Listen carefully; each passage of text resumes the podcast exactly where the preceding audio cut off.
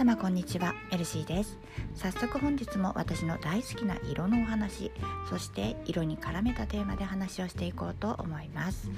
さて本日は欲求を乗りこなすというテーマでお話しいたします。お届けする色はゴールドです。いつもお話ししているように色にはプラスイメージとマイナスイメージがあります。でゴールドの場合は自己顕自己顕示欲が強いとかプライドが高いというマイナスイメージもありますけれど逆にマイナスイメージを使うことで良い効果を得るというケースもあるのでマイナスイメージが必ず悪者というわけではないんです。そしてプラスイメージとしては知恵があるですとか自尊心がある知的好奇心旺盛な傾向なんかもあるようです。そう今朝ねとあるツイートの写真に目が釘付けになったんですけれどなんかこう謎なファラオ感がめちゃめちゃ出まくってて輝きまくってるんですよその写真に写った方々を見てまさにゴールドっていう印象を受けたんですよね。でその写真は何というかこう欲望がキラキラ輝いているそんな風にも見えて今回のテーマに選んでみたというわけです。そうあと今日6月10日は時の記念日なんですよ。皆様ご存知でしたか？昔お友達のお誕生日の子がいて時の記念日記念日なんだよって教えてもらって覚えたんですけれどそこから時間についても思いが巡りましてそんなところからテーマについて考えてみました。でまあ時間にはですね限りはあるけれども欲って限りないなって改めて思ったのと欲求を乗りこなす人ってかっこいいなって私は思います。欲求ってまあどんなこともそうかもしれないけれども使いこなすとか乗りこなすみたいなことができているイコール成功者になれているそんな風に私は見えるんですね。欲とか欲求って誰にでも何かしらありますよね。まあでもお坊さんとかこう達観してる感じの方だと欲ってないのかな。いやでも人間の三大欲求はあるはずですよね。お坊さんだって人間だし。そうそう。昔ですねお坊さんといえばあの住職をしていらっしゃる方が昔お客様の中にいらっしゃってなぜか私をすごく気に入ってくれて美味しいものとかあっちこっち連れて行ってくれたりとかいろんなことを教えてくれたりお酒もめちゃめちゃ強くて面白くてチャーミングなおじい様っていう感じだったんですけれど最初はね髪も生えてたし本当にお坊さんなのかなとか失礼なことを思いつつ、まあ、でも後で本当に本物の住職様だったってことが分かってびっくりしたんですがあの方のお話を思い出す限りではやっぱりお坊さんにも少なくとも欲求はあるかなと思うんですよね。で話を戻して人間の三大欲求食欲性欲睡眠欲ですね、まあ、お坊さんで性欲とか微妙な気もしますけれどなんなら朝から性欲とか言ってる私の方が微妙なんですけどね、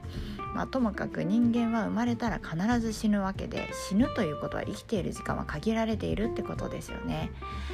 またこれちょっと余談なんですが先日ネットか本か忘れたんですけれど人間は肉であってで魂はその肉に宿っているだけで肉は朽ちるだけどその間は120年にしようみたいなだからこう人間が最高に来ても120年ぐらいなんだよみたいな話だったんですよね。でキリストだったかな私は無宗教なんですけれど確かそんな文章を見たか読んだかしてなるほどなって思ったんですよね。そうともかく人間である以上は必ず死ぬわけですよ遅かれ早かれ。だからこそ後悔しないように来た方がいいに決まってるって私は思いながら毎日も書きつつですね生きているわけなんですけれどもうね達観どころか煩悩だらけの人間ですよ私は皆さんはいかがでしょうか？もうね欲求だらけ。やりたいこともいっぱいあるし欲しいものもいっぱいあるし行きたいところもいっぱいあるし。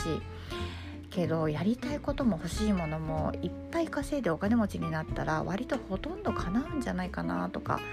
まだ稼げていない私は思うんですよね。めちゃめちゃ稼いでる方はどうなんでしょうね。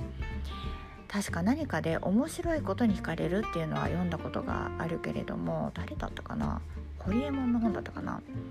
はいというわけで今日は何が言いたいのかと言いますと知恵と行動を120%動かして成功者になって欲求を乗りこなすかっこいい人になろうというお話でした、まあ、みんながみんな成功者になりたいわけじゃないと思うのですがいっぱい欲を満たして人生楽しみましょうというご提案です。お互い頑張りましょうね。あっという間よ人生なんて。だって例えばさあと30年生きるとするじゃない？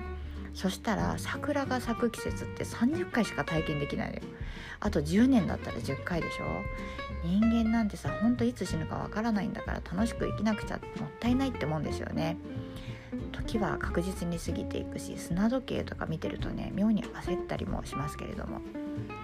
はい、というわけでなんかしんみりしちゃいましたがこちらの音声配信ではこんな風に色にまつわるエピソードあと私の波乱万丈な過去の経験ですとか今感じていることなんかをベースに毎日幸せな気分で健やかな心で過ごせるようなヒントをお話ししております。毎朝おおよそ5分前後の短い配信ですのでよろしければまた是非聞きにいらしてくださいね。さあ皆様本日のご予定はいかがでしょうか？今日は青空が広がっていてこちら新潟市はめちゃめちゃ気持ちよい天気です。ちょっと暑くなりそうかなって思います。引き続き水分補給と栄養あと睡眠もね自分に合う量を補給しつつ元気に過ごしていきましょう。というわけで今回は以上になります。本日も最後までお聴きくださいましてありがとうございました。また明日も是非聞きにいらしてくださいね。ご案内はメルシーでした。それではまた。